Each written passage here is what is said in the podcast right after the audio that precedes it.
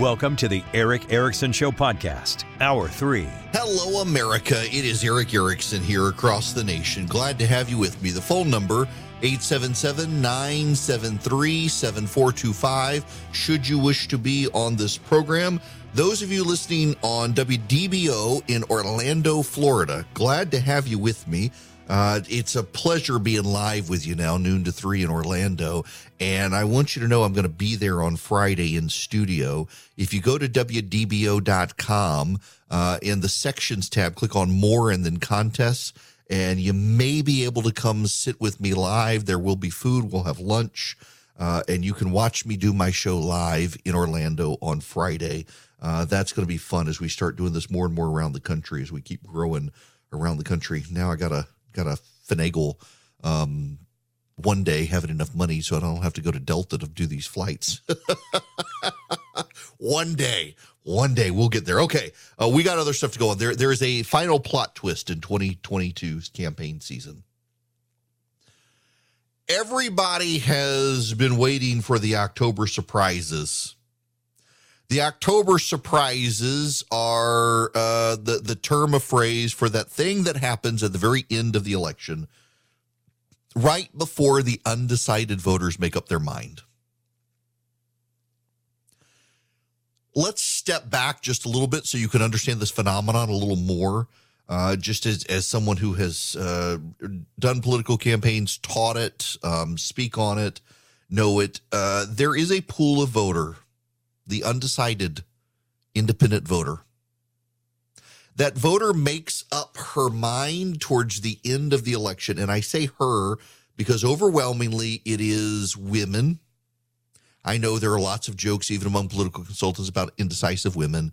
Uh, but really what it is, is there is a class of, and, and listen, you need to listen to me on this one. This one's true.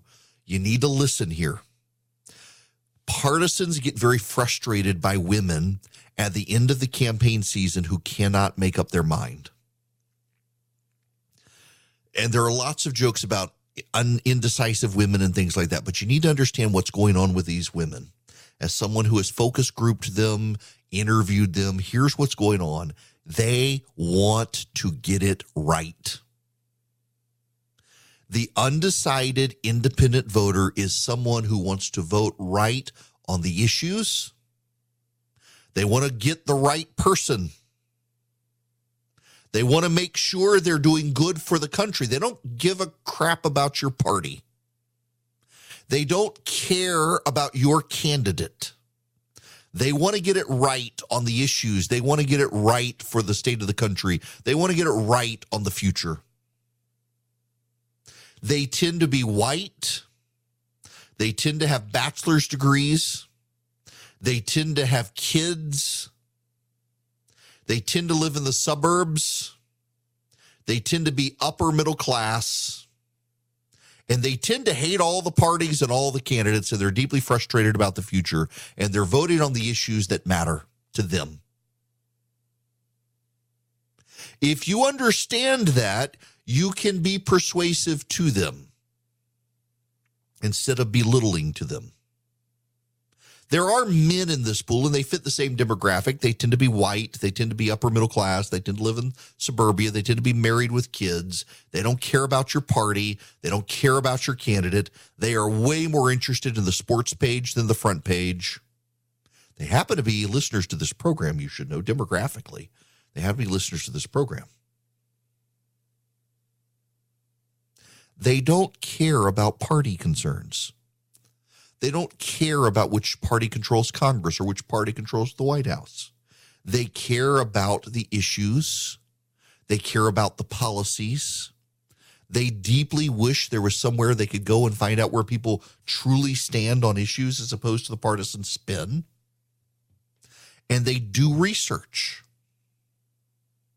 I know many of you, you can't believe these people exist. And you're like, can't you understand Joe Biden caused the problems? But because you say that, because I say that, they're more skeptical of it because they're skeptical of the political rhetoric of the age. Here's something else you need to know about these undecided independent voters. They all make up their mind in about the last two to three weeks of the election. And collectively, nationwide, they all tend to break the exact same way. And they all tend to break more predictably than they wish you thought of them. The party in control is who they vote against. So these people are probably going to vote Republican. They will be persuaded by the movement of the news in the last three weeks. That's why partisans on both sides tend to deploy their final dirty trick a few weeks out from the election. With the Democrats, it was the Herschel Walker abortion stuff. But there's a plot twist. The final midterm election surprise comes tomorrow. And it's not even a surprise. Everybody knows what's going to happen. And it's still going to be shocking. Do you know what it is? Do you have a sense of it? It's a big deal. It's going to directly impact you. It's going to hurt you.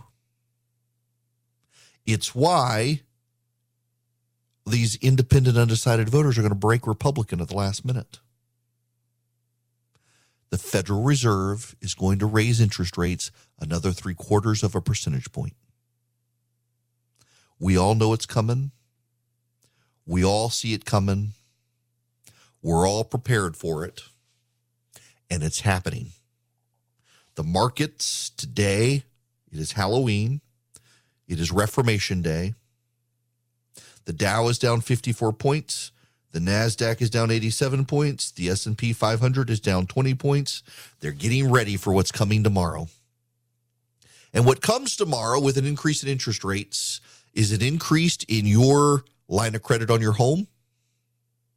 If you're in an adjustable mortgage, which God help you if you are, it's going to go up. Your credit card bill is going to go up. If you're buying a new car, it's going to become more expensive. If you're buying a home, it's going to become more expensive. Mortgage rates are going to go up. Everything is going to go up. It's going to harm the economy. Now, there's good news on the horizon. More and more people are expecting that the Fed is going to wind down their interest rates and that they will signal to the markets that there will be one more interest rate hike in December, and maybe that'll be it. We know a recession is coming. We know it's going to impact things. But this is the final twist. This is from Bloomberg News. Democrats' prospects for holding on to Congress are fading a week before the election as voters focus on economic concerns rather than the rollback of abortion rights, bolstering Republicans. Inflation is still high, and a recession is a near certainty. Gasoline prices dipped but remain costlier than average, and Democratic and independent outrage over abortion rights isn't strong enough to overshadow that. Combine those factors with weak performances by Democrats in key debates and strategic messaging from Republicans, and it's looking like President Joe Biden is facing a similar shellacking that Barack Obama endured in his first midterm election in twenty ten. You probably won't have a twenty ten type thing. There aren't as many competitive races, but that doesn't mean it won't be a big day for the Republicans, said Doug Sosnik, who was an advisor to Bill Clinton. Sosnick said the dynamics of the election shifted in the last twenty days. There were sets of numbers that came out in September, which showed that we're probably headed for a much more difficult period coming up. Interest rates kept going up, and so the economic conditions started rolling backwards. Republicans have pounced on the negative economic data, with inflation running at levels not seen since the early nineteen eighties. At the same time, there are signs the Democrats have wrung out all the angst they could over abortion. Since Labor Day, slightly more than one of every five Republican ads mentioned inflation. Democrats touch on the issue as fewer than one in twenty ads. Democrats mentioned abortion in forty-four percent of their ads. Republicans only mentioned it in three percent of their ads. Republicans have spent at least seventy-two million dollars on ads attacking Nancy Pelosi, more than they've spent on abortion, COVID, or guns. Democrats' problems were compounded in recent weeks by underwhelming debate performances by U S Senator Raphael Warnock and John Fetterman candidates in Georgia and Pennsylvania. This is a problem. inflation and interest rates are deeply persuasive to voters. Now, here's a problem that this sets Republicans up for. We should be honest with. There's not a lot they can do. Really, a recession is going to have more impact than anything Republicans do in Congress, but Republicans can get spending under control. The only time Republicans ever care about spending is when a Democrat is the one in the White House spending the money. Then Republicans take the budget seriously. Believe it or not, actually, uh, Bill Clinton and Newt Gingrich were able to get a uh, e- e- get a deal in the nineteen nineties that was good for the public and uh, amounted to a balanced budget. After two thousand ten, Republicans were able to get sequestration in Congress, and that made real-world cuts. A lot of conservatives mischaracterize it as cuts to the future growth of spending, but that wasn't it at all. Sequestration uh, amounted to actual, real, current cuts in spending. They're going to have to go back to stuff like that. They're going to have to do something. There's only so much they can do, though, because they don't control the executive branch, and they won't have enough to override vetoes. Regardless of how this plays out, no one, Democrat or Republican, expects the G O P uh, to get enough to override a veto. In fact, when you look at all the seats in the Senate up for grabs, there's just no way for the G O P mathematically to get to a two-thirds control of the Senate. They might be able to get to fifty-five seats. The odds are fifty-two or fifty-three at this point. The odds are Republicans pick up uh, Georgia and Nevada and hold Pennsylvania and don't pick up Arizona, but Blake Masters is surging ahead there, and the early vote for Democrats in Arizona doesn't look good. So it's possible they get to fifty-three. It's very possible they get to fifty-three. And in particular, if the pollsters are making the same mistakes they've made in twenty eighteen and twenty twenty, and they're overcounting Democrats and undercounting people likely to vote Republican, including younger black men, well, then it's going to be a devastating twenty ten-style election. The Republicans picked up sixty-four seats in twenty ten. No one's really expecting that right now, but thirty-five or forty, if things keep going as bad as they're going, it becomes very probable. So, too, does the fifty-three-seat Senate majority for the G O P. And the final twist is interest rates. And those interest rates come out tomorrow.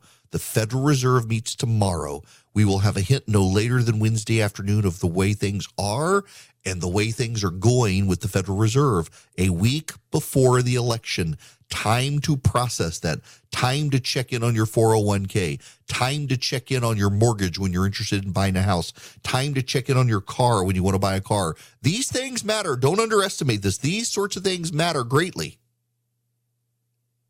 And for independent voters who tend to be white and married with kids who live in the suburbs and care about the issues, interest rates going up matters to them greatly. The future recession and their four oh one k matters greatly. These people are not people generally persuaded on cultural issues. They lean to the left already on abortion, but they're economic voters. Independent, undecided, late-breaking voters are economic voters. And when the late-breaking economic news is bad, they're going to break even further to the right. The polling already shows they're breaking to the right right now. They tend to do it as a herd, even though they triumph and pat themselves on the back as independent thinkers. They tend to be part of a similar herd, similarly situated around the country. They all go in the same direction. They're going in the G O P direction right now, slowly. Interest rates going up tomorrow will push them further over the edge. That's really bad news in the closing days of the midterms for the Democrats. I want to tell you guys a little about a group I've been working with, Americans for Prosperity. Maybe you've heard of them. They're the largest grassroots network in the country, fighting to expand freedom and opportunity so that we can unleash prosperity in America again. Here's what I like about Americans for Prosperity. They focus on building movements at the community level, not Washington, D C. That's actually how I first came to know them, in Georgia, helping rise up the Tea Party movement in two thousand ten. They understand we're not going to find solutions in Washington. We got to take power out of Washington. That's going to have to come from Americans like you outside the Beltway bubble. That's why I'm excited to partner with Americans for Prosperity to provide an effective platform where we can talk to our fellow Americans and advocate for solutions to the most critical challenges facing the country. I encourage you to learn more about Americans for Prosperity by going to americans for prosperity dot org slash Eric. Hello there. It is Eric Erickson here. The phone number is eight seven seven, nine seven three, seven four two five. Let's go back to the phones. Brad, you're going to be up next. Welcome. Thank you, Eric, for having me. Um, hope you're having a wonderful afternoon. I am. Hope you are, too. I'm doing great so far. M- my question for you, though, Eric, is, and, and I kind of heard a little bit of what you were just talking about, but say, you know, and assume that the Republicans do take the House and the Senate uh, right now, what are some things that they can do in the short term, in the immediate, to kind of relieve some of this inflation and, and things that are going on in the economy, you know, because a huge result of our inflationary issues stemmed from things being shut down and, and supply being dwindled. You know, I've got a, a ten-month-old baby. I went through this formula shortage, you know, and, and we just don't have the manufacturing capabilities to bring the supply up enough to reduce the cost of things. Yeah, you know, look, that's a great question. And, there, you know, I think a lot of people are going to be disappointed uh, by what Republicans can and cannot do.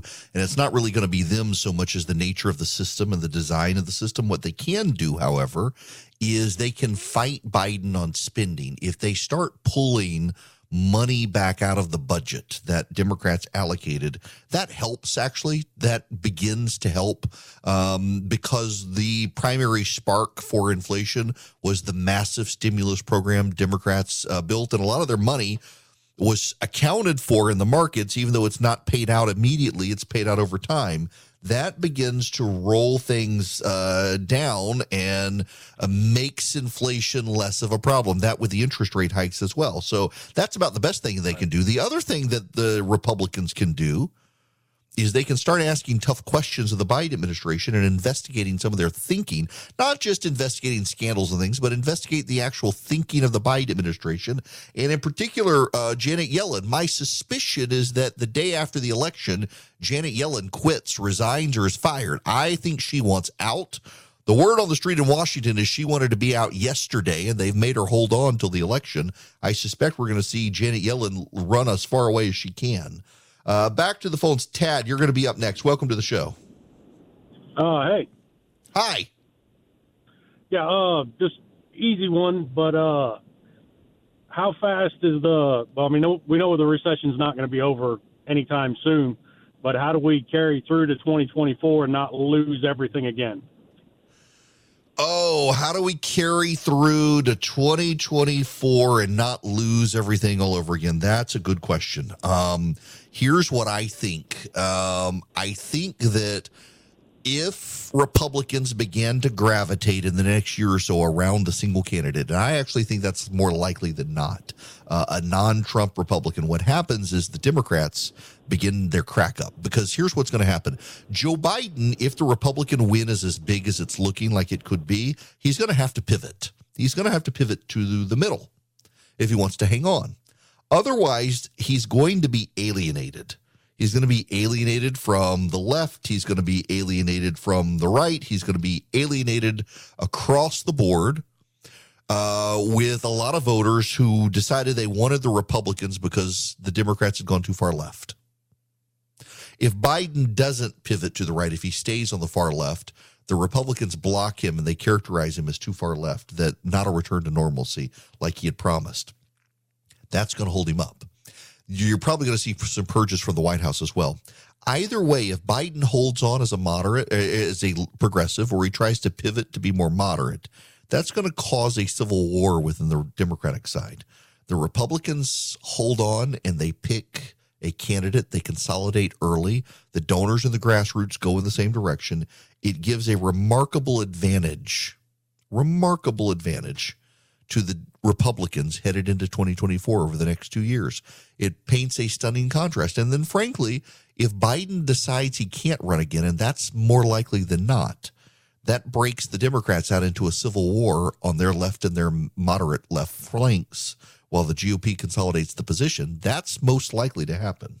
The holidays are the most exciting time of year, and if you want to enjoy them to the fullest, you need to get the best night's sleep every single night, particularly before your kids wake you up early during the holidays, my goodness gracious. It's easier than it sounds, though.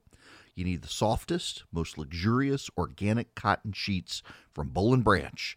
Their sheets are made from the finest one hundred percent organic cotton threads on earth. They make a difference you can truly feel night after night. Forget the script that they gave me to read. Y'all, let me just tell you, Boll and Branch, I sleep on their sheets, and they get softer every single time I wash them. They are so soft at this point. Like, they start out and they're fine. They're good sheets. You can tell they've got a nice weight to them. They've got a good thread count. The quality of the fabric is is very nice.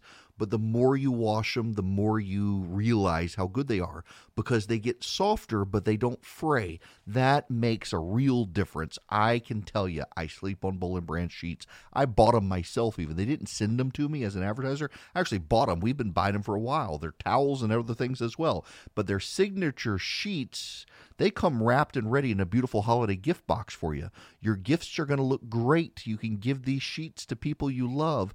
Bring home a better night's sleep this holiday season with Boll and Branch bedding. For a limited time, twenty percent off your first set of sheets and free shipping when you use promo code ERIC, E R I C K, at boll and branch dot com. That's Boll and Branch, B O L L A N D branch dot com. Promo code ERIC, boll and branch dot com. Hello, welcome back. It is Eric Erickson here. Glad to have you with me. Uh, reminder, if you're in the Orlando area and want to hang out with me on Friday, go to W D B O dot com, look on the contest page. You'll be able to find how to make that happen. Lunch will be served. Uh, I want to switch gears. I want to talk about something non-political, although it has become kind of political. Now, I realize there are two things in life you're never supposed to talk about: religion and politics. And I talk about them both. And I want to talk about one. And I don't mean to offend any of you. I don't. Don't want to offend any of you. I want you just to, to hear me out on this, please. Regardless of where you sit on the issue, you may you may be an atheist, and you may sit on the sidelines. You you, you what, where you may be an agnostic. I don't care. Will you just please listen to me for just a few moments, please? To timestamp this, for me talking about this, today is Halloween. Today is October thirty-first. I had to go buy candy this weekend. I had totally forgotten to buy the candy. I was kind of surprised at uh, Walmart's selection. It wasn't that good. I normally go to Target when they sell the really big bags, and Walmart, and it wasn't that they were, had just sold out. They had plenty. They just, they were all small bags, and maybe that's happening everywhere. I don't know. Anyway, it's Halloween. Many kids will be going trick-or-treating this evening. If you are listening to me, and it is Halloween when you're listening to me, be mindful of kids out trick-or-treating as you're driving home this evening. Be mindful of kids out in the road. Just be careful. But I'm not talking to you about Halloween. five hundred five years ago today, a Catholic priest named Martin Luther nailed ninety-five theses to the door of the church in Wittenberg, Germany. This was how, at the time, debates were started. This has been misunderstood over time historically. This is how debates started. If you wanted to discuss things, you nailed them to the door of the church, and you began your discussion. Luther had not really uh, set out to be a um, priest, but he became one. He was also a beer brewer. You know, when uh, the Bible says uh, drunkenness is a sin, Luther interpreted it as, as long as you can stand up and speak coherently, you weren't drunk. So therefore, it wasn't a sin. On the second of July, fifteen oh five, Martin Luther was headed back to his university where he was studying on horseback, and a lightning bolt struck him during a thunderstorm. He was so terrified of death and divine judgment, he cried out to Saint Anna, "Help me, I will become a monk." And he did. He left the university. He sold all of his books. He entered Saint Augustine's monastery in Erfurt on July seventeenth, fifteen oh five. You know, the, the cool thing here, like we talk about ancient times, this is rather uh, like classical modern history. It, it it happened in what we consider modern times to a degree. Uh, and we have all this document, uh, more Middle Ages, honestly, but it, we have all this stuff. And Luther became convinced over time that his church, everybody, every every Christian in the West, by this time, everybody was Catholic. Everybody was Catholic. There have been little murmurs and surfacings of, of Christians who didn't consider themselves to be Catholic anymore, but they were few and far between. Luther went up to the door at All Saints Church in Wittenberg and nailed his ninety-five Theses to the door. And he had a list of things he thought needed to be debated. One of those was Luther believed in the idea of salvation by faith alone. He did not believe our good works could get us into heaven. And it has become kind of the defining characteristic of the Protestant Reformation, uh, that our salvation comes through through grace alone, by faith alone, that God himself gives it to us. If mercy is sparing us from what we deserve, grace is giving us what we do not deserve. All of our wills are bound to sin. And God gives us grace, and through that grace gives us eternal life with him if we put our faith in Christ, and it is by that faith in Christ that we have salvation. It's a profoundly revolutionary idea, which today seems kind of commonplace, particularly here in the West, where predominantly, here I am in the South, Southern Baptists are the largest Protestant denomination in the United States. I grew up Southern Baptist. I'm in a P C A Presbyterian church now, and it's just uh, kind of run-of-the-mill. And if you're a Presbyterian, if you're Reformed, you're Calvinist by and large, and you have the tulips and total depravity. We, we're all fallen, and only through God's grace can can we be saved. There, there are free will Baptists who believe we choose. There are those of us who are Calvinists who believe God chooses us, the elect, before time began. We all rely on the, the, the passage of Scripture that Christ is knocking at the door. And the Baptists say, the free will people say, well, we got to open the door to let him get in. And those of us who are Reformed say, well, Christ chose our door to knock on. We're looking at the same thing through two different angles, a roof, one from one side, one from the other. It still makes a roof. But Luther set it all off. five hundred five years ago today, his ninety-five Theses. Now, we can quibble over the theology. My Catholic friends disagree with me. I have good Catholic friends who are trying very, very hard to lure me into the Church of Rome.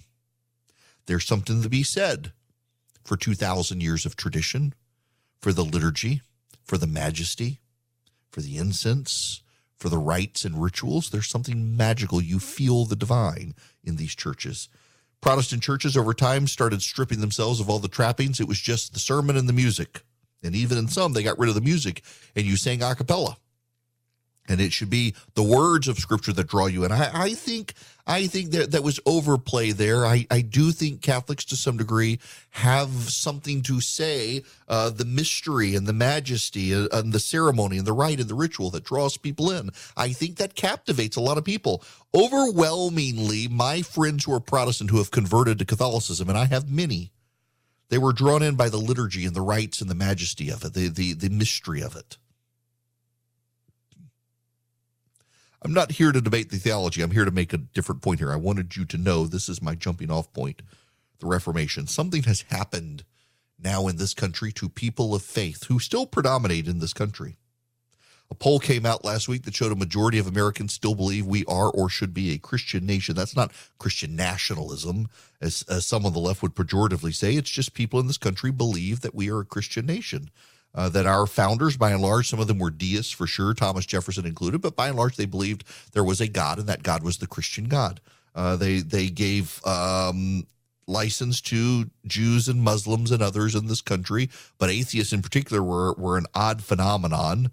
Uh, rare was there an atheist at the founding of this country. Most people were churchgoers. But what I find notable now within people who are involved in politics who consider themselves to be of faith, they really do think that they've got to do something. As I'm speaking, you may hear this later, but as I'm speaking, the midterm election has not happened. I don't want you to hear me say you should not go vote.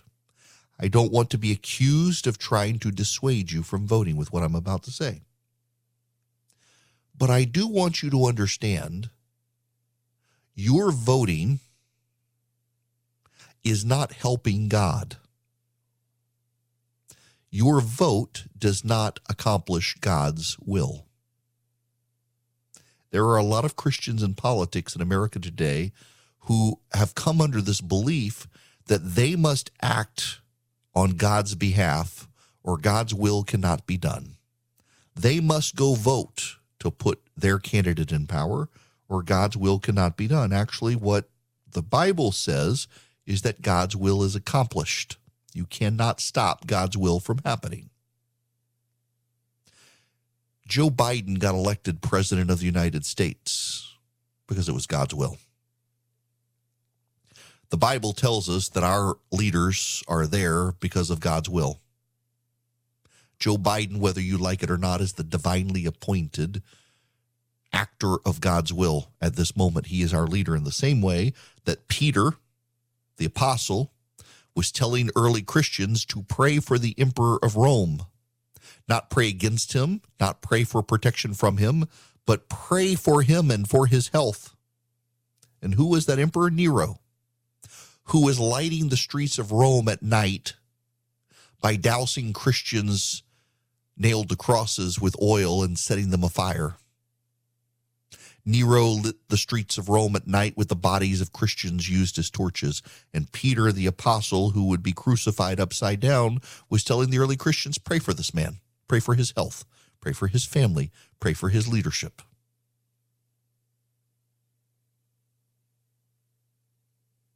There are a lot of Christians in America today who are extremely angry. They are angry about the state of the country. They are angry at the state of the culture. They are angry at the politics of the country. They are angry at the other side in politics. They view the other side as their enemy.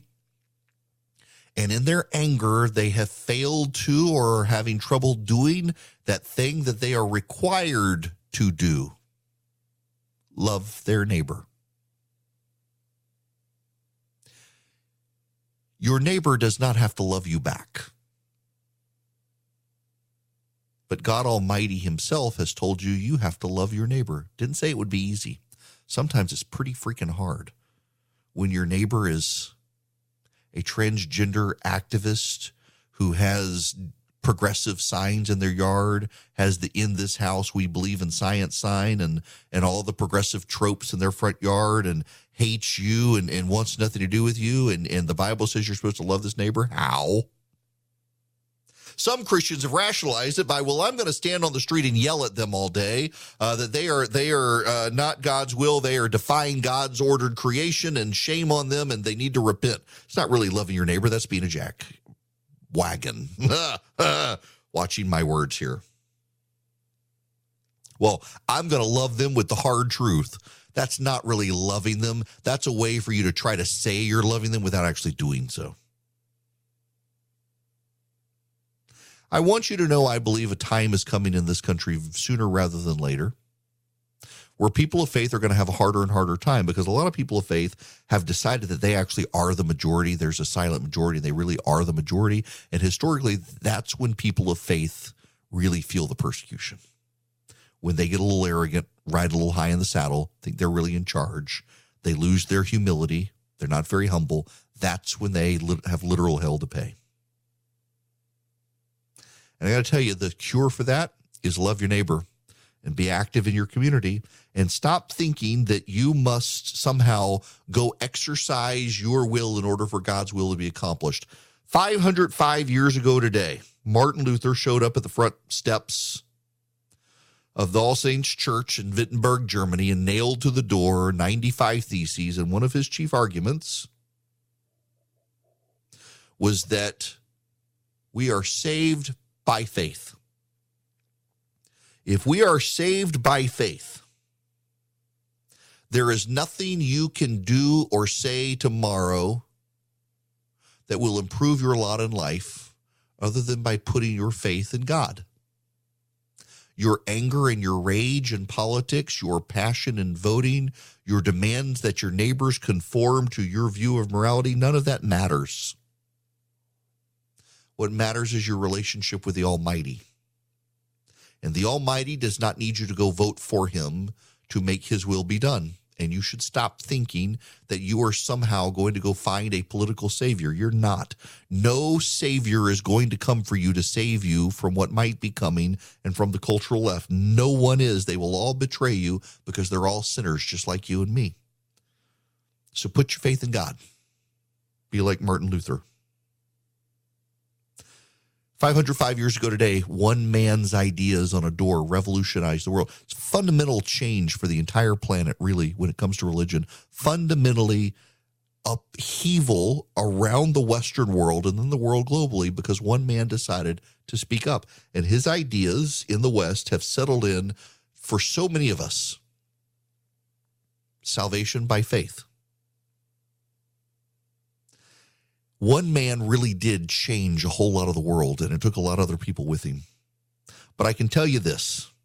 At the end of the day, as you are worrying about the midterms coming and you're worried about how big the wave will be or how big it won't be or what failures there will be or what can be accomplished or what can't be accomplished or or are we on the brink? Will we go over the cliff? Will we save ourselves from the cliff? Will this be the most important election of the lifetime? Will the next election be the most important election of our lifetimes? Oh, my gosh, what are we going to do? We got to go fight. We got to find the guy who fights. Actually, I've read the end of the book. God's will is going to be done. Don't sweat this. He's got this. So maybe pay attention, but calm down. One of the groups that's helping rally conservatives and provide them intellectual thought and firepower moving forward is Americans for Prosperity. They're not a D C think tank. They're a do think. They go around the country and they get conservative activists. They train them up and they give them go out and do conservatism in the states. They support free people and free markets. They have local chapters around the country where you can go and learn to be a better activist, to show up at your local school board, to show up at your local government meeting, to show up at your state legislature, even to run for office. They can help you. They provide you the intellectual firepower to make sound arguments backed by fact, not emotion. They teach you how to be persuasive, and they are just good conservative people. They want you as part of their group. What you do is go to americansforprosperity.org slash Eric. Americansforprosperity.org slash Eric. You show up. They got a local chapter near you, I'm sure. You become a member. You help them grow. You learn to be better activists. You help advance conservatism. You support free markets and free people around the country. You go to americansforprosperity.org slash Eric. Uh, this, wow. Uh, Joe Morrell is a Democrat in New York's twenty-fifth Congressional District. Joe Biden won that seat by twenty points. He's running against Laron Singletary, who's a former Rochester uh, police chief. This seat is in the Rochester, New York area. It is a Biden plus twenty seat. The House majority pack is having to spend two hundred seventy-five thousand dollars there. They just dropped money into that race. Uh, they should not be dropping money into a D plus twenty seat. They should be spending it elsewhere. My goodness gracious. Um, um, um, um, um, wow. This is, this is not good news for the Democrats. um, listen, uh, I know there's a lot of news out there. I'm going to continue to follow it. I hope you will subscribe to my show notes. Text data to three three seven seven seven. Uh, seriously, uh, the early voting numbers are coming in. I've been doing daily analysis on it. I'm going to keep doing that this week so you have some sense of what's going on. Uh, you can't interpret a ton from early voting, but when Republicans are suddenly surging in early voting in ways they never have and Democrats aren't showing up in ways they usually do, you can read stuff into that. I'm doing that. Text data to three three seven seven seven. Start getting that information in your inbox every day, and I will talk to you guys tomorrow when the latest round of early voting comes out.